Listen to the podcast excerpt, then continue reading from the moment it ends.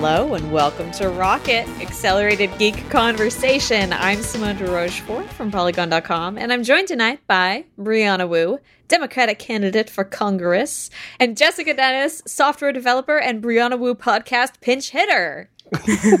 that's amazing that that's a job position now. Yeah, I'm really happy. Me too. It's one that I, I I don't know if I've created it for myself or Bree's. Maybe I'm being bullied and I just don't realize it because it's so much fun every time. But yeah, Bree's like secretly waiting for you to crack. She's like, this week I'm gonna surprise her with a podcast she knows nothing about. Let's see oh, how she God. takes it. And every time That's you're just every like, time. no, this is what happened today, and this is a true story. Yes. So I'm sitting there and speaking to a group of you know here in Massachusetts we have a lot of different people, and uh, I'm having a lunch with some socialists. you know, because we have we have we have socialists. Mm-hmm. There's a socialist party here in Massachusetts, and you know, like I talk to all kinds of people these days, and like we're having a conversation. They're really uh, educating me on like the producer exploiting the worker and not giving them a share of the profit. And then I left and called Jessica Dennis and asked her to come on Rocket with the, and I'm like, oh, I'm not going to think about anything. That's uh, a good idea. I you get have, a sweet bio page out of it. So. Yes, that's, that's true. true. you can list on your resume all the times you've been a pinch hitter. For Brianna Wu. You know, I, I should. I should totally put that on LinkedIn. I don't know what it will get me, but I should do it. You should just like Mike should give you a show. Like that's how I feel. I think you should just Aww. get a show at this point. How many yeah, how many pinch hits do you have to do before Mike gives you a show? it's all a plot. All right, let's talk about some news. So, the first story of this week is one that I'm going to struggle to summarize, and it is about Star Wars Battlefront oh. 2 and more specifically, the monetization system that is built into it, uh, which, if you have been reading any gaming news website the last month or so, it is a saga. It is a trip. It is a pain in my head. I almost, I honestly did not when when Bree was like, "So let's talk about this I, today." I was like, "Ah, do we have to?" But the answer is yes. It is actually very, it is interesting and important, and we are going to do our darndest to talk about it. Um, even though it is still very confusing to me. So EA is launching Star Wars Battlefront 2, which is a multiplayer shooter game, uh, part of the Battlefront franchise. And part of this game that has been very, that has been torn apart by the community is the progression system, which was initially basically completely pay to win in that a lot of the items that you might want, such as things that make your character stronger or ships etc were locked behind it locked in these loot crates that you that you can purchase with real money uh, which of course means that people who buy the game and then spend a lot of money on the game become stronger at the game rather than people who spend more time playing the game becoming stronger at the game. Uh, there has been huge backlash to this, and EA has made a few like there's been rep- stages of changes basically that EA made, and the big kerfuffle yesterday was uh, that the game has been in uh, EA early access since Thursday, since Thursday last week. And people calculated that it would take some 40 hours of gameplay to earn enough in game money to unlock characters like Darth Vader um, and Luke Skywalker, etc. Which is, by the way, it's ridiculous. I mean, the numbers they put here are just, you shouldn't have to play 40 hours to unlock uh, you know, Darth Vader in a game. That is just, I mean, it's ridiculous. Yeah, so, and the thing that's more ridiculous to me is I'm reading through these articles, as one does, to try to figure out what's happening, and the amount of kinds of currency that they have in this full price AAA shooter game is excessive. So there are in game credits that you can't buy, but you earn them through gameplay and through loot crates. There are quote unquote crystals that you can buy with cash and there are also there's a third kind. There's a third kind. What what is it? It's it's the things you use to mod your weapons, like it's repair parts or something like that, or salvage. Yes, yes, you can turn you can get star cards in loot crates and turn those into parts to modify your weapons. it on as as a game journalist, as a person whose job it is to understand this, I find it confusing. Yeah. And distressing. Uh, how did you feel well, about this, Bree, when you were reading about the? Well, issues? you know, it's I I'm one of the the biggest fans of the original Star Wars Battlefront. And you know, if you go back in time, this is like a long long time ago, like you know 15 years ago there there wasn't a new Star Wars television show on TV every week. Like there wasn't a new movie every year. It was kind of out in the wilderness, and you know, you really just had the six movies to to base uh, your fandom from. And Star For- Star Wars Battlefront was a really really really good game that came out. Um, the first Star Wars Battlefront, I was really pumped for it, but it's kind of uh, it kind of took this EA annualization formula and took a game that was really complex and perfect and turned it into simplistic pay to win nonsense. Uh, for this sequel, I was really pumped about it because the story is a really, really good concept. You've got the the lead character is a woman of color, and she's a, a imperial soldier that like watches the Death Star two blow up, and she's pissed and she wants to like you know help the empire take back over. It's a really really good premise. Uh, and i'd hope that the sequel would like pull a mass effect 2 and correct all the issues. Hmm. and it doesn't. It goes the exact opposite way where it's even more pay to win. Uh, actually before we were recording the podcast i spent the last hour playing it. Um, it's even with the updates that they put out it's still terrible simone um, it's not a very deep game, and your ability to win is going to be on how lucky you are with these loot crates to get better weapons. Mm-hmm. I think we can't underestimate how much, again, like there's been a, a, big issue today with people taking a lot of their anger at this out on developers of the game, which is point blank a wrong thing to do. Don't do that. There's a mm. big difference between decisions that a publisher makes and decisions that people who are coding the game make, people who are doing art for the game make. It's it's absolutely ridiculous and shows a huge lack of empathy to take that out on somebody who probably was in crunch and suffered to put this game out. Um but yeah, this is just a really egregious, probably the most egregious example of what we've been seeing with AAA games trying to eke out not even so much more money, but just like a lifespan as yep. a product. Because I yep. think that that's ultimately what this is about. It's not so much, it, it is, of course, you know, it is a cash grab. It is, you know, grabbing your wallet and squeezing it. But they're doing that because they want the game to have life. They want to draw people back into the game so that they can spend time with it, so that they can get more things, so that they can keep you around rather than having you move on to the next $60 game that will be devalued to ten dollars in six months. I mean, Jessica, I want to hear from you in a second, but I, I, just want to add on to that really quickly, Simone. Yeah, that's the argument for this right? Like they say the games last a lot longer, which is why, you know, why by Forza 6, they're going to, or was it Forza 7 this year? I can't even remember. They're going to like try to sell me the season pack and they'll come with the downloads. Like that's the argument that these 60 $80 games last so much longer.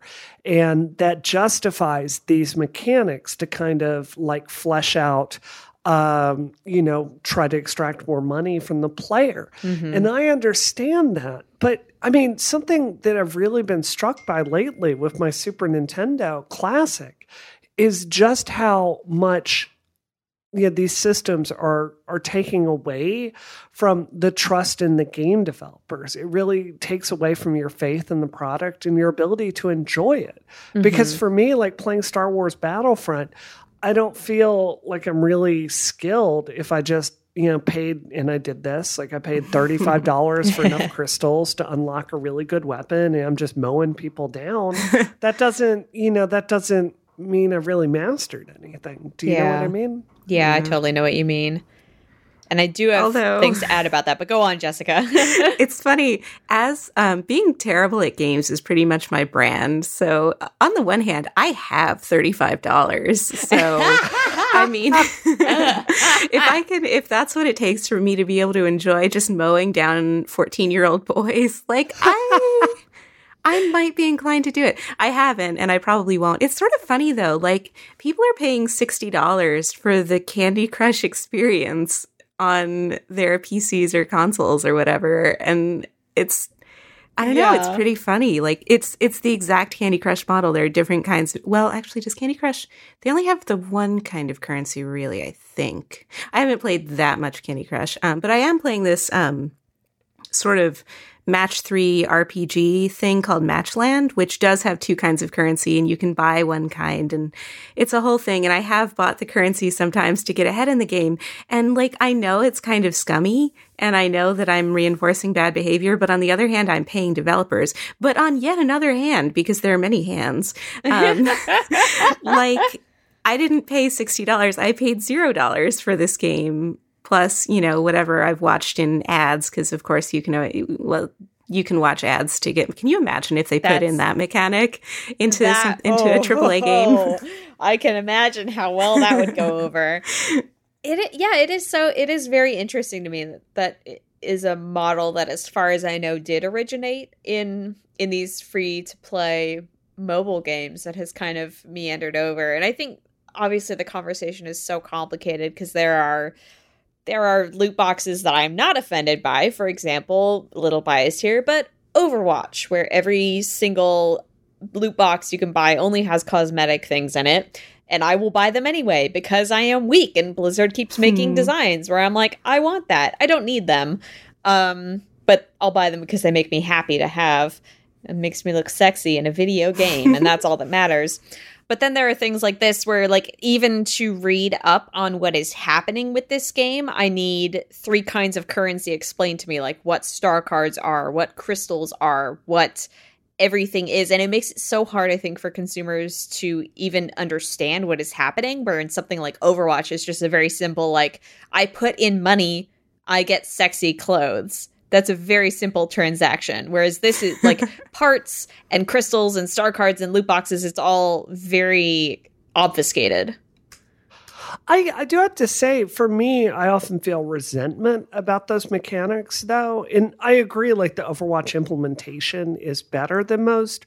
But something that happens a lot is like, um, say, Street Fighter Five. And I want to play with R. Mika because the voice actress that plays her is a friend of mine. I, I love Bonnie. She's awesome. But her boobs are in my hmm. face so much that I just can't play with the character. Like it's so over the top. Do you know what I mean? So I find myself like spending money on these costumes just to get something that's like, you know, not so hyper sexualized it's insulting, if that makes sense. Yeah. Yeah, that's a good point. A very unfortunate situation.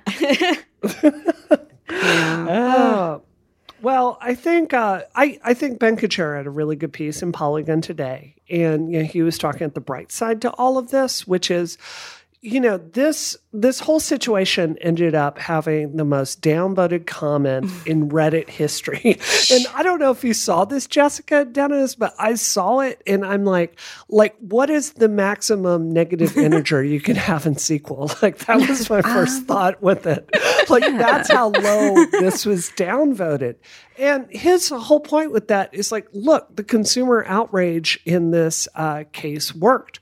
Like they did adjust the spreadsheet numbers, they did listen, you know, like they took it too far and like the consumers won. So I I do kind of agree with this point that like this is one of these rare cases that like video gamer entitlement like did something productive except for the death threats. yeah. Oh, sorry. Go I on, hope Jessica. that's not. I hope that's not the lesson that that these redditors take out of this, or Twitterers, or whoever. Like, it wasn't the death threats, you guys. It was not the death threats. yeah, that's the annoying thing. Like I'm I'm glad that EA is listening and making changes and obviously screaming at them has helped. Um and I but the the entitlement towards the developers like people who had nothing to do with this decision is ridiculous. Like pick a battle. Oh my god! Or pick a target for your rage, and you know make sure it's not a specific singular human being. My goodness. Couldn't agree more. Yeah. yeah. I think I, this kind of actually relates to that piece that I linked to earlier on the outline, Bree, about um, this bad bad poet in Portland who was posting his uh, his poems on Instagram, and he had self published a book, and somebody found the book and was like, "This is bad and misogynistic," and posted pictures of the poems to make fun of them because they were misogynist, and it was like, "Geez, this is a published book. This is really crappy." But it turned from a conversation about misogyny and poetry into let's dunk on this one dude and i feel like that's so often like what happens specifically in the twitter sphere with conversations like this like it becomes not just getting consumer justice from ea but about taking out anger on individuals who work at the company which is a, a really really unfortunate symptom i think of being so divorced from the the recipients of the words that we say online. That was a really good piece, and I definitely recommend that everyone read yeah, it. I loved it. I absolutely loved it. Great point. Yeah. This episode of Rocket is brought to you by Squarespace. Yeah. Enter offer code ROCKET at checkout to get 10% off your first purchase. You can make your next move with Squarespace. Because Squarespace lets you easily create a website for your next idea with a unique domain, award winning templates, and more. So, whether you want to create an online store or a portfolio or a blog, Squarespace is an all in one platform that lets you do just that. You don't have to install anything. You don't have to worry about patches. There are no upgrades that you need. You don't have to worry about any of that. Squarespace has it covered. And if you run into problems along the way, they have award winning 24 7 customer support to help you out. They also let you quickly and easily grab a domain name, and all of their award winning templates are really beautifully designed and minimalist to show off your wonderful content. I do love Squarespace. I have a good time whenever I go to my website and stare at it. I do. Oh. Honestly, sometimes I just go just to like check it out. I'll open it in an incognito browser just so I can see how it looks and make sure that everything is working properly. and it is. God. Yeah. If you want to, is so good. It is. It really is. It really is. I can't remember if it's this podcast where I said this, but uh, we had to switch over to some specialized election software for my campaign. And we moved uh, our core site away from Squarespace to spend like $3,000 a month on this stuff for FEC compliance and other things. And it's so much worse than Squarespace. It's terrible, Simone. I've been putting this off, like going in and like editing it because you're, you're back to the dark ages. Like you're, you're editing things in CSS code. It's just absolutely terrible. Like, I wish I could be like you. I wish I could be using Squarespace. And it's just sad for me. It's very sad. I'm sorry. I'm sorry. Someday. You still have the Turkey website, right? Yes. Do you? Okay. Yes. Good. Good. That that will live on. Squarespace plans start at just $12 a month, but you can start a trial with no credit card required by going to squarespace.com. And when you sign up, you can use offer code ROCKET to get 10% off your first purchase and show your support for Rocket, this podcast. Thank you, Squarespace, for your support.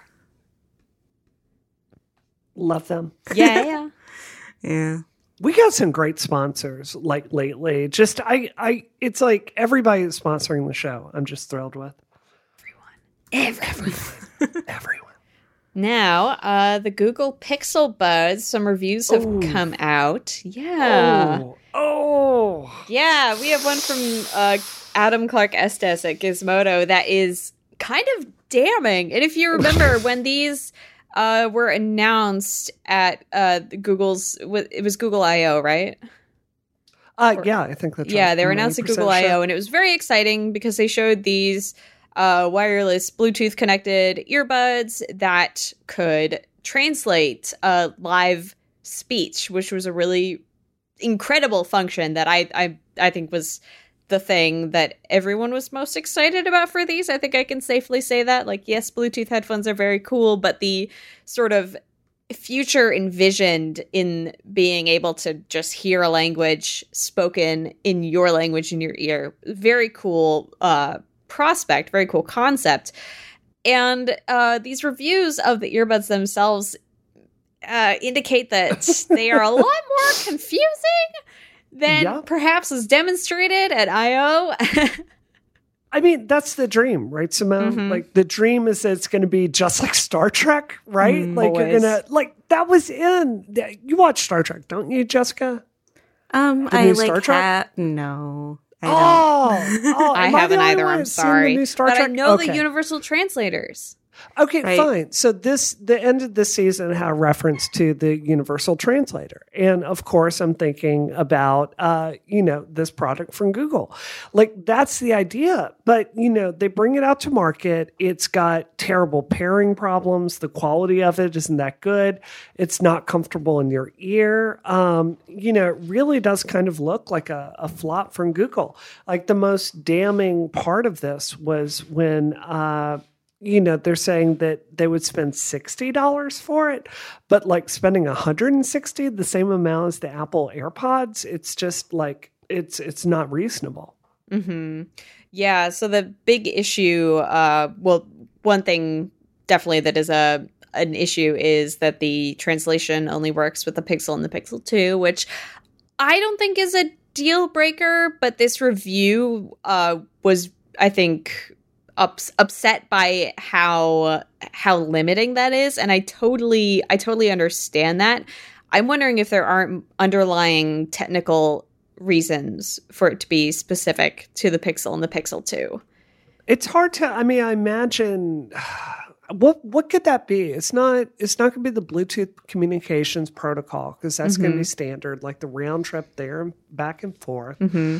It could it i guess with other android phones like maybe they don't have like some of the the voice stuff like hard coded into the board to like translate on the fly like that's one of the things they've changed with the iphone like Yeah. know? So the way Yeah. that the translation works, uh, to recap that, is that you have to have Google Translate open on your phone to receive the word. So I think you you might be onto something there with it being phone phone specific in that way, and also it needs to be was it is Marshmallow.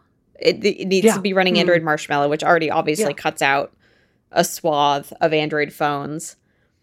It's so what's your take on this yeah jessica It's so, I mean, I imagine the problem is that with any phone but a Pixel phone, you have no idea what kind of hardware you're going to be dealing with. So it seems like a safe bet to just not enable that on anything but your trusted platforms. And like, to be fair, a lot of Apple, I mean, Apple specific stuff only works on iPhones. So, although Mhm. granted, there are like, what, eight iPhones that are considered current that you can run any Apple, well, most Apple things. Obviously, the AR stuff is more specific, but um, I mean, I would imagine it's just because there's such horrible fragmentation and like, and requiring the latest operating system is shockingly, appallingly still in this day and age a big problem for Android phones. I mean, my husband bought a Pixel. Um, I think it. I think it's just the Pixel One. Um, because his Moto X did not live up to the promise that it would get updates. After like a year and a half, his phone got no more updates. That actually, that's a really that's a really good point. And looking at it in that light, I feel like we could see an alternate universe where this is offered on every Android phone and it just doesn't freaking work. Yeah, it'll be garbage on really half of them. bad for Google. So maybe they're trying to cover their butts here. But the problem is that the Android uh, OS itself is so fragmented that something like their coolest software ever can't be consistently offered to all its customers. I, I do want to play a little bit of, uh, I guess I call it Android's advocate. I I do. I mean, so I mean, Jessica, what what uh what headphones do you use with your iPhone 10? I use AirPods, of course. Okay. Oh. Um I I have tried AirPods. Uh, they don't fit in my ears. Just I guess my ears are messed up or whatever. Uh, but I you know I have bought them before I took them back, and I use Beats X, uh, and I really love them. To be fair, like pairing the Beats X and even the AirPods with multiple you know Apple devices, it's not a great experience, and it it it it, for me at least is exactly as they've described in this piece. And i don't find airpods to be like a, a really perfect solution. Like there's a reason i use beats x instead. Yeah. Wait what what part is android's advocate there? Well i'm just saying like i'm AirPods saying with are just this, as bad. I'm not saying it's just as bad. I'm saying it's not in in my opinion this is not like you know Android has brought out a subpar experience that's, and that's Apple true. has That's the a good iPhone. point. I Yeah. think, I mean, I haven't used the Android equivalent, but um, they're describing a flawed product. And to me, the AirPods are just as flawed as are the Beats X. Like it's the best bad pair of earphones that you can buy for your iPhone 10. Yeah, and I feel like some of the things mentioned in this, such as the fact that they're not technically cordless, like technically the headphones are attached by a cord, I prefer that. I, that sounds safer to me. So there are definitely some things about these where, like, no, I'm not the target audience who's ever going to pay $160 for headphones. It's just never going to be me. I wish that they were better. Like, I wish the sound quality was better, but for all intents and purposes, minus the things that were kind of hyped that it doesn't do for every customer, minus those things, they're basically on par with the AirPods or even the EarPods, I guess. I don't know. I don't know. Yeah, I mean, I sh- I feel I feel compelled as an Apple stan to note that the AirPods actually do sound a lot better than the EarPods. I don't know what they. That's fair. There were extra holes or something. Um, and I I actually bought a tether for my AirPods to kind of hook them to one another.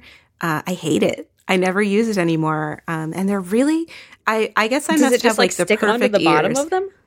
Yeah, it kind of clips onto the little stem pieces. Oh, I want like a rubber nipple that just goes on the bottom of my AirPods. That sounds Yeah, fun to play with it. to me. It would interfere with the microphone, but other than that, I guess maybe Oh yeah, you're right. Oh, if they no. put enough holes in it, maybe I don't know. But the like, I was shoveling snow because I live in this horrible place for another couple of weeks. Um, and I thought that I had lost an AirPod, but it turns out I had actually just separately placed each of my AirPods in a different pocket. And so I was like searching the snow for my AirPod Oh, no. Oh, that's for, terrible. for a good terrible. long while. I went inside and I was just so sad and heartbroken that I had almost immediately lost an AirPod. And then I was, you know, taking my car keys out of my pocket and like in one pocket was one AirPod and in the other was the other. So. I feel like this is a compelling argument for why they should bring back the uh, 5C colors specifically for AirPods. Oh Because my imagine God, yes. losing that lemon Yes. yellow. I would buy I- the pink one immediately. A hundred, another hundred sixty dollars. And I'm sorry if I see you at the airport and you're wearing AirPods, like the white ones just look dumb. I'm sorry. I, I love you, but they do. I but if it was red, I think that would look cooler. Red would look really cool. Yeah. Oh, yeah. that honest. I, I'm I'm again. I'm calling Tim. I'm calling Tim right now, and I'm telling him oh, my good. idea. they did not do a I snow think you would test get along with Tim. You should get Christina to introduce you. to Tim. Yeah, oh yeah, because she interviewed him. that's right. I she did. forgot that she did that. All right. I'll tell Christina, introduce me to Tim. I've got this great idea. It's going to be our own personal episode of Shark Tank, and I'm going to pitch to Tim snow test. These AirPods, these white AirPods, they have a big problem. They're going to get lost in the, the great winter of 2017. You need to bring the Neon 5C colors back because I liked them, and I might be the only one, but I sure did like them a lot. I kind of even liked those stupid cases that you could get with the holes in them that would like Yeah. be, be contrasting colors. Like I thought that was a style. Like maybe not everyone's was style, but it was totally a a style. It was a wonderful style. I will go to my grave being uh, a fan of the 5C. I I'm sorry Apple let you down. Simone. know. I feel like we let you down by not fangirling enough for that phone on Rocket. You know, I'm, I I'm feel like. I didn't let me down, but sure. I mean, the bigger problem here is that this is a trend. Let's discuss this really important trend for a moment. Apple has introduced 5C colors, those bright neon colors, taken them away, introduced rose gold, took it away. What is I this know. trend of Apple defying me personally? Apple sending me Simone de Rochefort the middle finger. Because I know that's I, what I, they're to up be to. honest, I would mess with you, Simone. I can. It's like if if I let you down, Simone, I don't think I'd die. Like I don't. but letting Christina down, like the queen of rose gold trash, That's like, fair. That's, That's fair. just it's dangerous. She is in a really rose gold dumpster being rose gold trash. That's actually where she is right now. Christina deserves to be buried like 200 years from now in a rose gold coffin. Like that's the With a rose gold go. headstone. Yes, yes, that would be great. That would be great. Disgusting. this episode of Rocket is brought to you by our friends at Casper. Casper are the only company focused on sleep, and they're dedicated to making you exceptionally comfortable one night at a time. I can testify. I'm testifying right now because you know where my butt is? It's my Casper. you spend a third of your life sleeping, and if you spent a third of your life doing anything, you would want to make sure it is as good as it can possibly be. And that is why you need Casper. Casper mattresses are perfectly designed for humans, with engineering to soothe and support your natural geometry. It's got all the right support in all the right places. Once again, testify. So, what goes into making a Casper mattress so comfortable? They combine multiple supportive memory foams for a quality mattress with just the right sink and bounce. Can confirm once again, putting mugs on my Casper mattress. They they rest there, but my body has a pleasant sort of it, it sits pleasantly on top of the mattress. I don't feel like I am a mug sitting on a flat surface. The mug is on a flat surface, but I'm right next to it on the same mattress, comfortable in my natural environment. Casper mattresses are dev- designed and developed in the US, and their breathable design helps to regulate your body temperature throughout the night. This is true. And with over 20,000 reviews and an average rating of 4.8 stars, Casper is very quickly becoming the internet's favorite mattress. And actually, my favorite Subway ads because they have like ads where you can find all the clocks in a cool drawing or find all the elephants in a cool drawing. And I like that because I like companies that try to entertain me on my horrible subway ride. You can be sure of your purchase with Casper's 100 night risk free sleep on it trial. They deliver it directly to your door, and if for any reason you don't love it, Casper has a hassle free return policy. I love my mattress, you guys. You do. it really comes through on this show. Good. Like, you- yes. I mean, when you travel, like, do you find yourself on like bad hotel mattresses and you're like, uh, no, thank you? Recently, I slept on a really hard. No, I know. You know what it was? It was that I went back to visit my mom, and I slept on the new mattress that I had bought before I moved that I couldn't take with me. And this was a mattress that I was like, I remembered it very fondly, and I slept on it, and I was like, no, no, no, this isn't my this isn't my bed. That's not my beautiful wife. That's not my beautiful bed. and I was like, Oh, God, why did I? ah, I wish I didn't have this.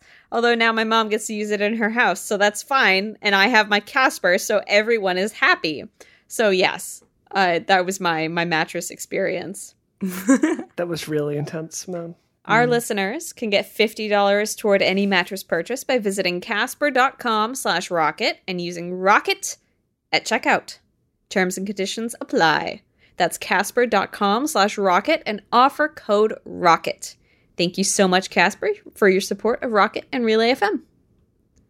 Okay, so dessert topic for the day, uh, except we're having our medicine for dessert, is that the FDA has approved a digital pill which tracks um, if patients have taken a drug called Abilify, which treats schizophrenia, bipolar disorder, and is a supplement for uh, treatment of depression. And this is some wild technology that is you would use the word Orwellian, I think, Bree, to describe it. So basically, it detects if you it has an ingestible sensor that communicates with a patch, and it detects whether you have taken your medication for the day. Which actually, considering how many people I know who have to take antidepressants and stuff like that, or even birth control, and forget every single day, kind of, it sounds like a a good idea, but what makes you what makes you have this Orwellian reaction? Well, I mean, I don't think, I think it's very hard to find any technology and to say it's 100% good or 100% bad, right? Um, like, take drone technology, right? Um, this is something with obviously some some really positive applications. Like we've really increased our um you know mapping of certain parts of the earth. And you know like when um people get lost in mountains we use drone technology to locate them and you know send in helicopters more easily. That is good technology. Something i think we don't think about is like um you know are all of the laws really there to stop drones from like spying on Americans over cities? Um, are the laws really in place to stop drones from killing Americans overseas? Uh, the answer is no. So I think often because we have a Congress that's really, uh, you know, 20 years behind on technology policy. I think, Generously. Uh, what, yeah, I mean, it's look at Facebook, right? Like they've got these algorithms that are the way everyone gets their news nowadays. It only shows them things that they already agree with. And we're kind of finding out the nightmarish consequences of that for society. Um, so with this, it's not that I think it's 100% bad. Like my husband works for big pharma or small pharma rather. And, you know, something they really deal with in clinical trials is being able to verify that patients take their medicine. This is why they make you go to the hospital get to get your cancer treatment and pills uh, it's mostly so the doctor can like verify that you've taken it so that it's a controlled study. So i can see good uses for it but where it gets to be kind of scary to me is it's easy for me to imagine um, people being discharged from court on the condition that they take certain you know psychotropic medicines or you know mm. um, imagine somebody that uh, you know uh, i think it's oh, where's the the the medicine they came out with that stops uh, alcoholics from uh, really getting the drunk feeling from that? It's they oh, have one for meth too. Yeah um, what is that I forget the name of it, but the, the idea is the same. Imagine a court mandating that you've got to take this drug. Um, I'm not saying that that's not all bad. I'm just saying I think it's something we should be thinking about on a policy level sooner rather than later. And like, the last I'll say before I turn it over to you guys, like, one of the few tools that we have to stop death threats on the internet are a set of laws that Congress passed uh, in the early 90s, actually, uh, with uh, you know, communication standards and decency. Uh, lawyers are actually, because like we haven't really tackled it since then, that is the main set of weapons that lawyers have to kind of uh, adjudicate these issues. So I think if we're going to have this technology, I, I think we should. I can see all kinds of advantages for like people that you know taking birth control every day or like people with possible dementia issues. I can see those applications for it. I just think we need to really set some structure around it. That's a really good point and one that i hadn't thought of. The first i guess downside that i thought of to this is one that's mentioned in the article actually which is that obviously your information is being sent to an app and we've talked over and over again on this show about issues of privacy and how to protect people's privacy and how we can't necessarily trust companies to do that uh, without hmm. legislation, maybe. And so that was, I guess, a concern for me that potentially, if you are recording whether or not you have taken your meds and what meds you're taking, that is information that could be used against you. Um, not saying that the company is like selling your information or whatever. There are no allegations about that, but it's just something that I'm thinking about. Um, but your point uh, about whether whether we can whether whether we could potentially live in a world where people's medication is legislated is a really good one especially i think when it comes to things like antidepressants, where obviously like all the cases that i know are people just have trouble remembering to take their medication and they want to be they want to be taking their medication and they would probably feel better if they remembered but they just forget. But on the other hand what if there were, were situations where somebody wanted to stop or to switch medications and and it became sort of a, a, a legal issue? I'm what am i i'm trying to get eh, get at a case where where somebody could have their freedom to choose whether or not to take medication. I, I can Become- give you a very specific example. Yeah. I know um, I once covered a court case. I, I didn't end up writing this out, but when you're a court reporter, you see a lot of court cases. And uh, I once saw a um, custody hearing. And I want to tell you, if you want to see some of the tensest days in someone's life, go cover like you know family court. It is it's terrible. Uh, and like there was somebody, there was a mother, and she uh, she'd gone into postpartum depression right? And she had not been a really great mother, and she ended up divorced because of that. And she was trying to get um, visitation rights for her kids. Uh, I didn't know the entire situation. I was just somebody sitting in court that day, but it really was apparent to me she loved her children and was trying to do her best. And one of the things the judge was talking about, like, are you on antidepressants? Like, okay, you need to do that. Then we can look at visitation. It's easy for me to see that being, you know, adjudicated, right? Yeah, Mhm. that is not the job of the courts. That is that that I mean, my first reaction was, "Oh my god, this is going to be especially because this is a mental health drug that this is 1st being introduced for." Like that was like a huge red flag for me. People are going to be forced to do this by people who may not be qualified to decide that somebody should be taking these drugs. Yeah, and that another I guess experience that I feel is uh, quintessential to the experience of everyone I know who is on antidepressants is that they have to try multiple different kinds and find one that's right for them and find a dosage that's right for them. And the only person who can decide that is you and your psychiatrist, not a judge or not a jury or people who are not experienced in what that what that process is like for the patient who is going through that. So it's very easy to say, well, of course I want everyone who has depression to be on antidepressants. And yes, I would love everyone who has depression to have access to antidepressants and be able to find one that works for them. But the fact is it's not as easy as just like grabbing an antidepressant and being like, "All right, well, that's great. I feel better now." No, it's Right. it's a process. It also occurs to me that this could enable a crappy doctor to be like, well, you need to keep taking this drug that isn't working for you because you're there are slight I can see because I have access to this information that there are slight deviations in following the precise protocol based Yeah. on, you know, what the data that I'm collecting. And that would just be really crappy. Mhm. Imagine it uh, another way. Like um, uh, there's a there's a drug I take um, that's very very expensive. Uh, it's the I, I've tried the generic version. It doesn't really work for me, so I'm on the the real version of this. Imagine the insurance company. Uh, denying you a refill because they can't verify that you've taken every single one of your pills. And imagine not having that data because you dropped your smartphone or anything. Like we're we're giving Orwellian edge cases.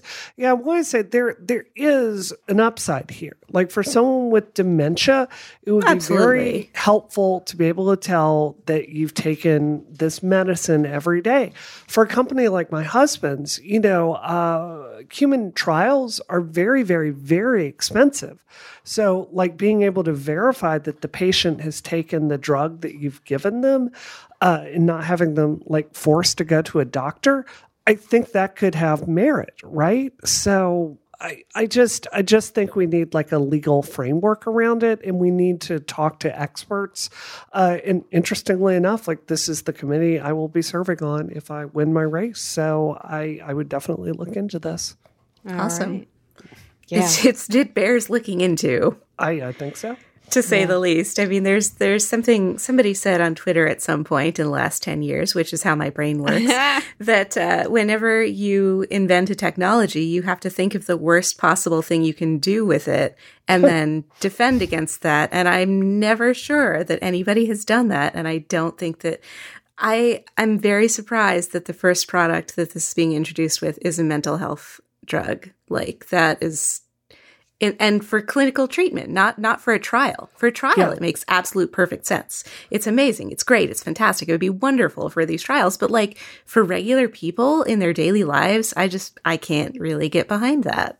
All right.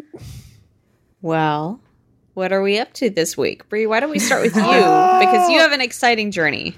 Simone, I'm so excited about this. So this is the moment. Like when I was a kid, I dreamed of the day I would be able to go get my dream sports car. Like I dreamed of it. I've had nice cars, I've had motorcycles, I've had all of that. But um so last year on the show, um I decided to buy an Audi TT um, which is a car I've always loved. And it's been a nightmare car. uh, I spent, I bought it for forty eight hundred. I've put another eleven thousand dollars into it, and it needs another sixty five hundred of repair at this point to be to keep working. Like everything in this car has gone wrong. And I've even like stuff I can fix myself, like the paint job. I've done that myself to save money. Um, this has just been a nightmare car. So my husband sat me down. He's like, Bree, look, this is dumb. And it's like, he's like, you're like, you're like, uh, you know, it's like it's Moby Dick for you. You gotta stop hunting. you got to stop hunting that whale. And so I started looking at cars, and instantly I'm going for, you know, I'm looking at other like five thousand dollars sports cars that are they're used. And Frank sits me down and he goes, "Sweetie." Look, we make good money. you can you can spend a little bit more money than that on a sports car. It's fine if you want to do that. So I have been um, really doing just a ton of research. And uh, tomorrow I am flying down to Virginia to get a freaking amazing deal on a uh, Porsche Cayman. Um, so Jessica, like I showed you one of these videos of the Yes. car I'm getting. It's it's hot, right? Like It, it's I mean, normally I object to watching videos, and this one was nine whole minutes long, but the car was pretty hot, and like, frankly, so was the guy doing the video. Yes, so it was really okay That with did me not on all counts. This is a pretty car. I'm looking at it right now. yeah. I mean, I, I wouldn't get it in yellow, but Oh it is no, a the one I'm gorgeous getting car. is gunmetal. Uh, yeah, so, that's acceptable. so I found one, and it's going to be under thirty five thousand dollars, and it's only got uh, forty thousand miles on it. And uh, you know, it's like I worked, I worked very, very hard, and I think I can splurge on a thirty four thousand dollar car for Yeah. myself. The So- thing about Like- buying a car that's gently used is it's probably gonna last longer than one that costs five thousand dollars. Yes. What's wrong Yes. with you? less less than five thousand dollars. I grew up in Mississippi, Simone. Like it's it's what we would do is find these cars and fix them up, and it's like. Frank, eh, the thing that happened is like the car's out of commission again. And like, I'm not, I'm like having to bum rides to get to campaign events. And Frank is like, Bree, this is dumb. You're running for Congress. you gotta have a car that works. So, Number Yeah. one, you should have a good car. Yeah. Number two, you should have someone to drive it for you. well, I don't think Get, anyone's get yourself a Bentley and a driver. No, I don't think so. That's not a No? really good look for the Democrat. no, not a Party, I Rolls. uh, but the thing that's really, if you're a car person, what's really awesome about the Cayman is uh, like everyone thinks of the 911 is like the ultimate Porsche. Uh, and it's not. Like it's the one with the best engine. But the thing is, it's a it's the engine is mounted in the back of the car. You can go to like 80s 911s and you can look down into the rear spoiler and you can see this giant intercooler there, like it's the radiator, like putting out stuff right there. It's not a really good place uh, to put the engine for the car to turn well. Uh, for the Cayman, it's put mathematically in the middle of the car, Ooh. which is the perfect place for it because then the weight is evenly distributed.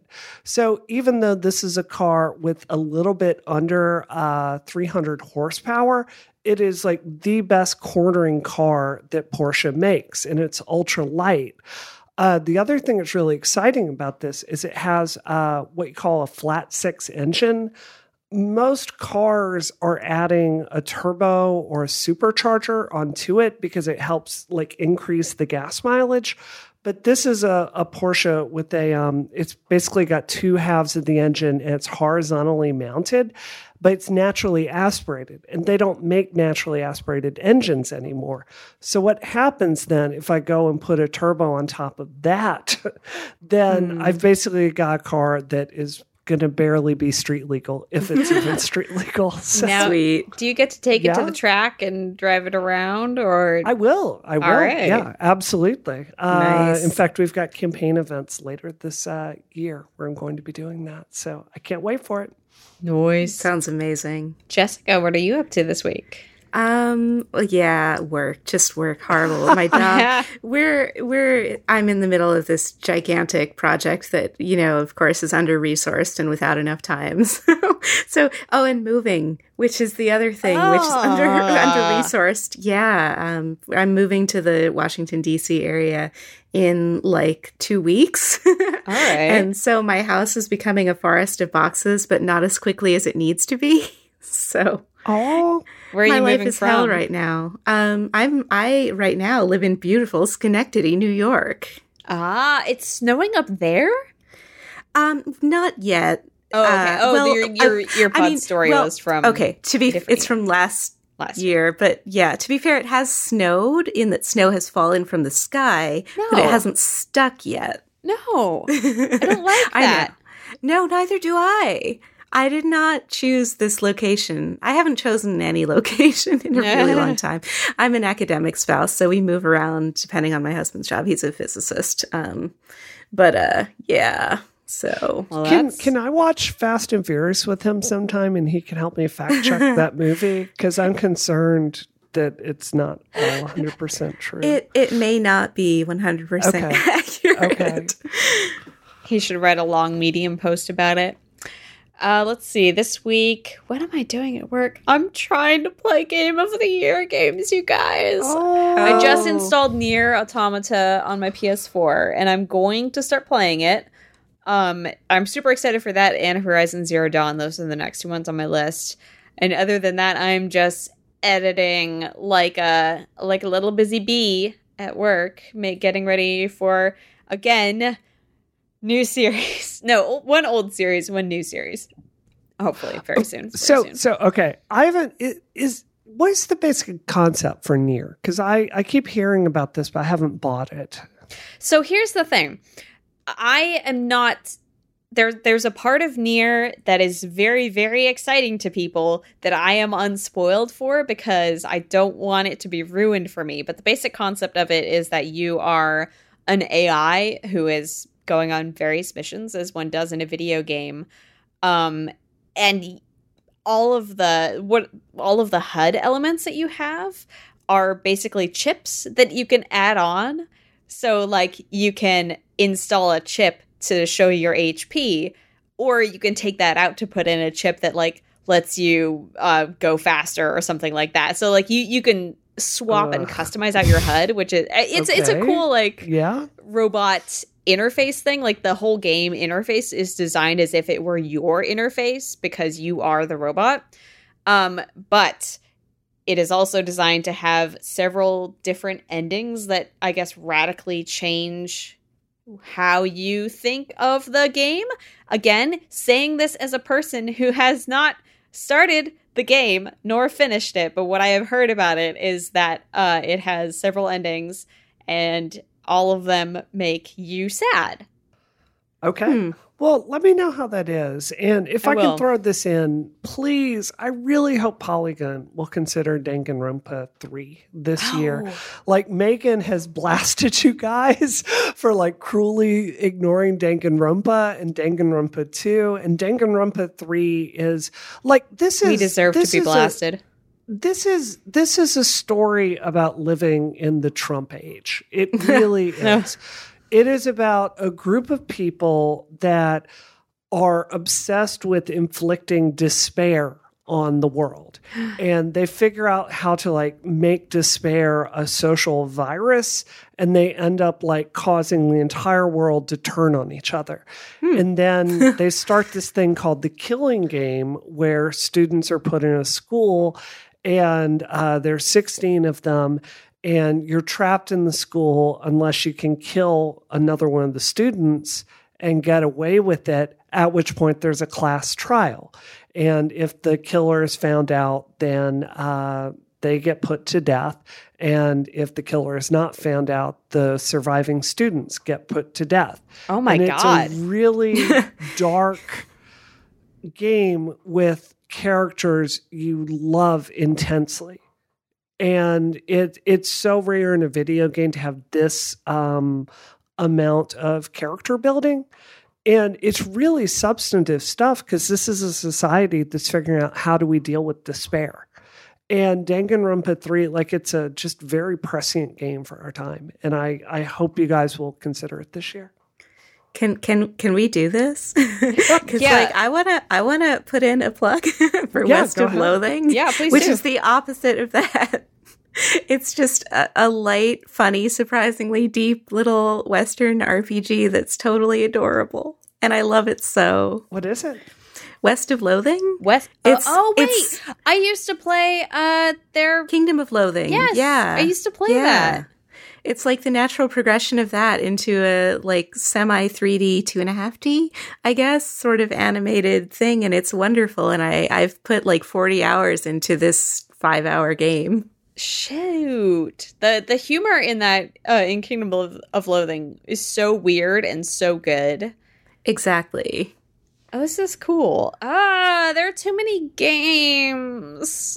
Jessica, It's what do really we true. do about it? It's really well, you true. have just to go with- play forty hours of Kingdom of Loathing, obviously, of West of Just Loathing, rather. Clearly, Just give it to Super Mario Odyssey. It's it's good enough. forget Yes. everything else. You forget that Zelda also came out this year. So Oh, man. Okay, Zelda is game of the year. yeah, it's a Okay, bad. It's a Besides bad year. Danganronpa. Yeah. good In that with it's a good year. Yeah. Yeah. All right, uh, Jessica, where can we find you online? I am on Twitter at Jessica Dennis. You can hear me on my own podcast that I do with a friend of mine at ruffledfeathers.xyz. And finally, I do one game review a week at games.jessicadennis.me. Hey, I'm writing all these down. Bree, where can we find you? Uh, you can find me racing around Boston in my Porsche 2014 Porsche Cayman. It's gonna be awesome. Red. Or you can find me on Twitter. Uh, yep, that's All where I am. You can find me on Twitter at DoomQuasar and at youtube.com slash polygon. As always, thank you for listening to Rocket. And if you liked it, uh, go ahead and leave a review on Apple Podcasts or leave a review directly in your friends' ears. And then they'll leave one for you. This episode of Rocket is terminated. Terminated. Terminated.